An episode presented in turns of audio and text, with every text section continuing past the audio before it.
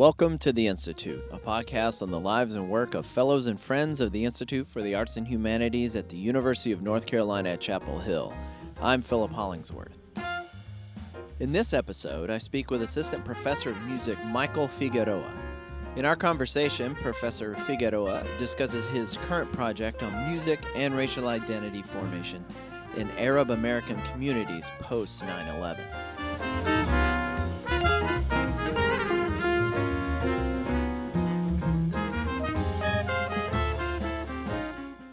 So, Mike, thank you for joining me today and talking a little bit about your work. Uh, it's a pleasure.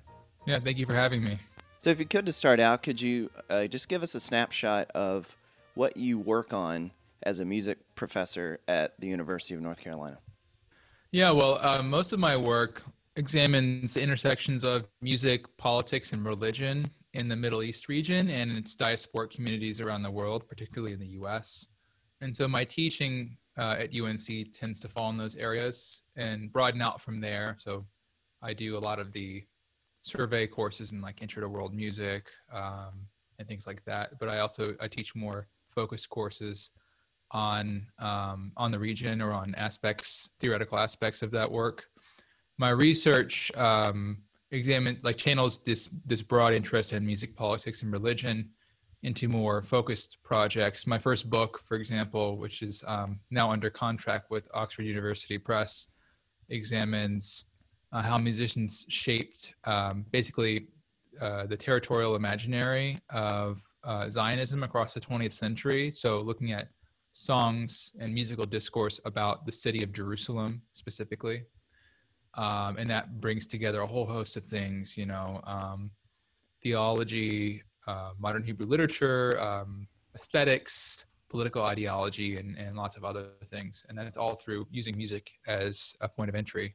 Can you define territorial imaginary? So I I should probably walk it back a little because I think that um, you know Lacanian scholars would contest my use of imaginary when I'm not really talking about you know psychoanalytic issues, but um, imagination might be better. Just how people I look at geography in the way that you know um, cultural geographers talk about it uh, not only uh, yes like space is um, is material it is lived in right um, yeah. it is used um, but it's also conceived right and it's also part of how how people construct their worldviews um, and map their values onto space and and the slippage between these different and there are lots of different scholars have modeled these things um, with different kinds of phrasings and terms and different nuances but in the end um, what people imagine space to be and how they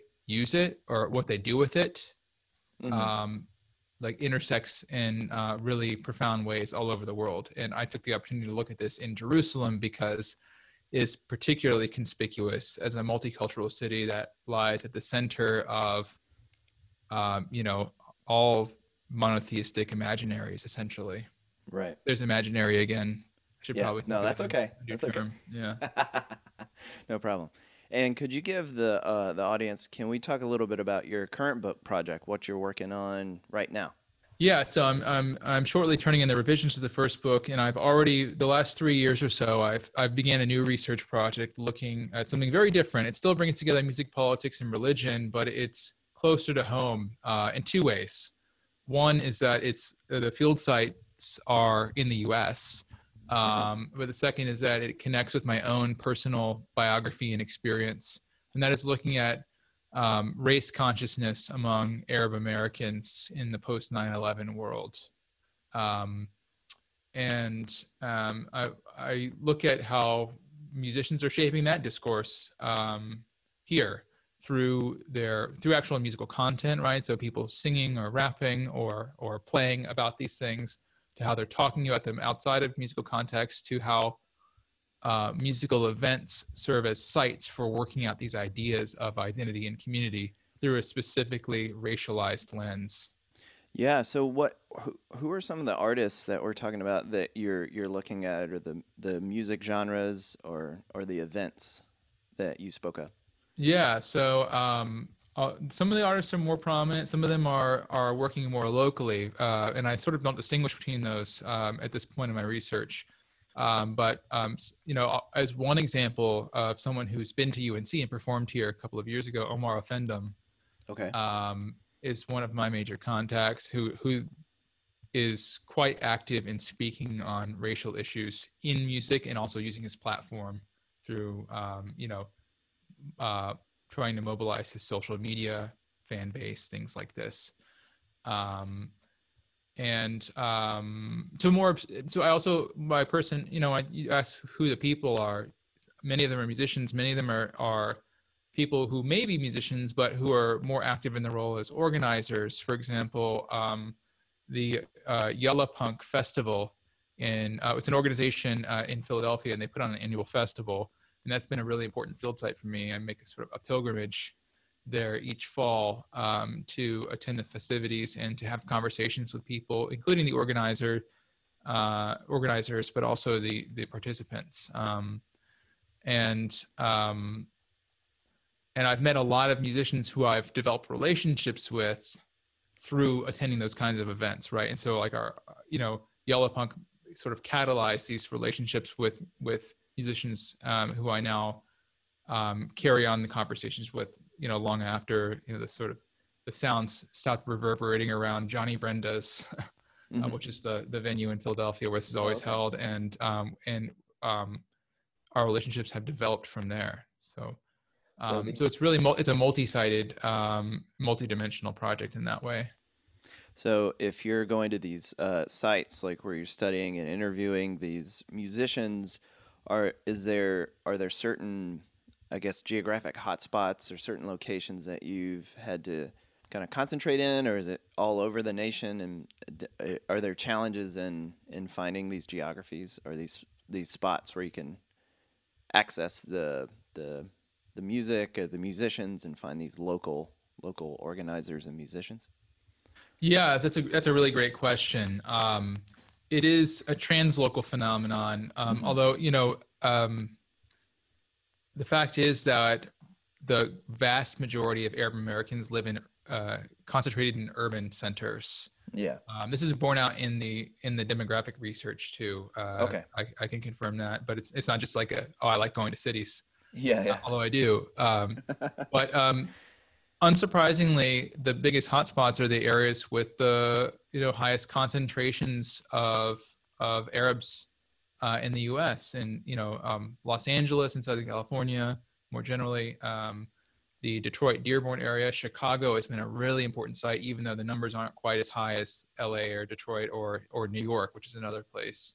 Okay. Uh, and finally Philadelphia. So, yeah. um, and um, you know, I guess it, it may seem obvious to point this out, but I think in places where there are large concentrations and and social and family networks of Arabs, there generally has been, and this is a preliminary finding, so uh, you know it's not something I would publish just yet, but there mm-hmm. has it, there really seems to be a much stronger degree of, of race consciousness of, of talking about oneself um, in those terms yeah. than there has been in areas like where my family, my Arab family is from in Florida, where, you know, um, where we were sort of integrated into uh, wider communities with relationships with people, you know, across different um, racial divides, if you uh, if you will.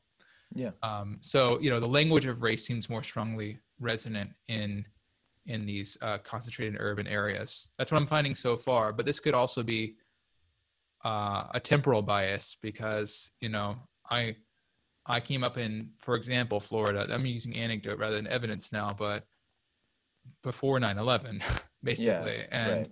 and um, it's not that that event is the only significant historical factor, but we have been racialized in very explicit terms um, and this has been built into you know um, the structures of state violence and and surveillance uh, in that time too and so i think you know one of the hypotheses and i know humanities scholars we generally don't work on hypotheses but one of my hypotheses is that um, this the language of race has become more and more um, appealing and widespread among Arab Americans uh, since 9 11, precisely because we have been racialized as people of color in more pronounced ways than we were before. So, in your initial findings, have you is there anything, you know, despite this hypothesis, that's been a little bit surprising or outside of your expectations as you as you start this research? So, one of the things that's been really if not surprising, then at least exciting and affirming uh, and meaningful is that there's really a true diversity of, of perspective and experience um, among people who call themselves Arab Americans or who are called Arab Americans. Um, and people's ideas about race and identity um, are unsurprisingly very much affected by you know their family migration histories um, the places from which they migrated, so I guess you'd call that national origin, um, by religious identity and belief. You know, I, I just gave a, a talk in London, um, uh, geez, right before COVID really took over um, our continent. It was, it was starting to pick up there in the UK at that point in February, mm-hmm. uh, yeah. about um, a musician I'm working with who is Syrian American. Um, who is Jewish. Um, so his family comes from the long, like the really um, deeply established Jewish community in, in Aleppo, uh, the mm-hmm. northern city in Syria. Yeah. Um, who have their own religious liturgy that's very different from from other Jewish traditions, um, especially those that are sort of more strongly represented in the U.S. from Ashkenazi traditions from across Central and Eastern Europe. And you know, it, it led me into this, into really interesting questions about whether, you know, whether Jews from the Middle East who now reside in the US um, are part of this group or not, or should be considered part of this group aspirationally, you know, in terms of building political alliances, or whether they or or want to be considered differently. And um, it brought in some of my research on Israeli-Palestinian politics because those affect how you know Jews and Muslims and Christians who share like a let's say a, a common Syrian ancestry may or may not agree with one another uh, or identify yeah. with one another. And so, mm-hmm. you know, that's one example of someone who who can legitimately claim roots in the Arab world and even Arab identity, even if they don't always talk about it that way. Um, bring them into the conversation to complicate what might be an easy narrative of Arabs are oppressed by the post 9 11 surveillance regime, by wars in the Middle mm-hmm. East, and therefore we're all part of the same group when right. um, reality we all experience these things in really complicated ways and so that raises the question which i'm not prepared to sort of answer right now yeah of whether we constitute a singular collective identity that contains within it contradictions and diversity or whether you know um, a new kind of formulation is more um, uh, intellectually and politically appropriate wow Thank you. Thank you for that. I, I got a couple more questions, if that's okay. Um, first of all, I, I just want to talk a little bit about your uh, focus in music and musicology. What inspired that that um, I guess that avenue of your investigation or your your scholarly career?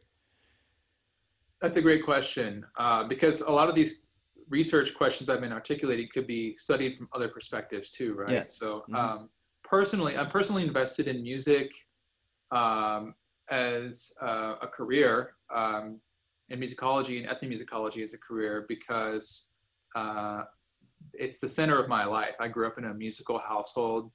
Uh, my parents weren't always, you know, making music, but they were always listening to music. Mm-hmm. Um, and it's always just been part of how I interact with the world. It's been the channel through which I've or it's been the way I've, I've sort of channeled the larger questions about life, you know, even as a kid before thinking about an academic career and all that kind of stuff. Um, I thought about life in terms of, of interventions that musicians have made into those bigger issues. Um, my, uh, my first musical instrument ever uh, is sitting behind me, a drum set um, oh, that I got when I played in middle school bands. And um, my dad is a lifelong guitarist, and so he I, I eventually uh, got into into um, performance really that way, and I entered um, undergrad intending to be a concert classical guitarist. Okay. Um, but I quickly learned that I was much more interested in my other classes, my my more traditional academic classes. hmm Um, and so when I discovered uh, that ethnomusicology was a thing that existed, uh, and a, a way of manifesting um, this like commitment to to music uh, in you know studying culture, studying social relations, etc. Right? Um, I switched gears and threw myself into that completely. Right after, I think immediately, you know, at the end of my first year of of undergrad, and I never looked back. So, um, so yeah, it comes down to uh, wanting to um, wanting to center music in my scholarly endeavors, but also to be sort of wantonly interdisciplinary because it takes you to so many different places. You know, uh, Yeah. if, you, Yeah. if you do it if you do it right, um, Mhm. and and to build relation, I get to build relationships with scholars all over the institution also because through my area studies connections, through you know methodological commonalities, et cetera, et cetera. So um, it puts me in the place where I feel I need to be to understand these issues from my perspective, which is again at its center a musical perspective. Yeah. Okay, that's great. And this is a this is a question we ask most of our guests. What's a book that changed your life? So this is a hard question to answer because I think you know any real intellectual has had their life changed by books many times over. Right. Um, I'll go with a, a recent example, which is the first sort of modern Arab American novel that I have read. It's not the first Arab American novel, but one the first one that I read Mhm. uh, which is called Lebanese Blonde by Joseph Geha, who is um, a, a really prominent Arab American uh, writer who's uh, based in Toledo, Ohio. Okay. Um, and it changed my life uh, in the sense that it was the first novelistic, like cultural representation in a long time that I've identified with. Certainly on on the lines of just the intimate parts of being Arab and American, from you know really sort of uh, poetic um, descriptions of eating certain foods in certain relatives' houses to grappling with um, the uh, with the dissonances that arise uh, when you know um, sort of like if you will old world and new world kind of like influences collide in terms and they're embodied by certain people in the novel as well Mhm. um, to the way that he deals with romance and, and, and sort of interracial or intercommunal romance uh, in the novel. So for me, you know, I've read other books that have been uh, more dramatic, even, uh, I hope he doesn't listen to this, but even maybe more, you know, expertly written or, or more, that are more literary in character for whatever that, that might mean to different people. But for me, it just, it just hit in a way that really transformed my thinking about what how how writing can articulate Arab American identity. And I hope that you know in my own research I'll be able to capture some of that magic in my own way, even in a very different medium of academic writing. Just Well- the intimacies that Mhm, that are yeah. present um, Mhm. really meant a lot to me because it wasn't about the, the book wasn't about on its face Arab American identity and making a statement about it. It was about capturing this character's experiences in a really beautiful way. Well, thank you for that. Thanks for sharing that. And um, also, thank you for your time. I really enjoyed the conversation. Yeah, same here. I hope everyone stays safe out there um, and stays focused on the things that matter to them. Yes. All right.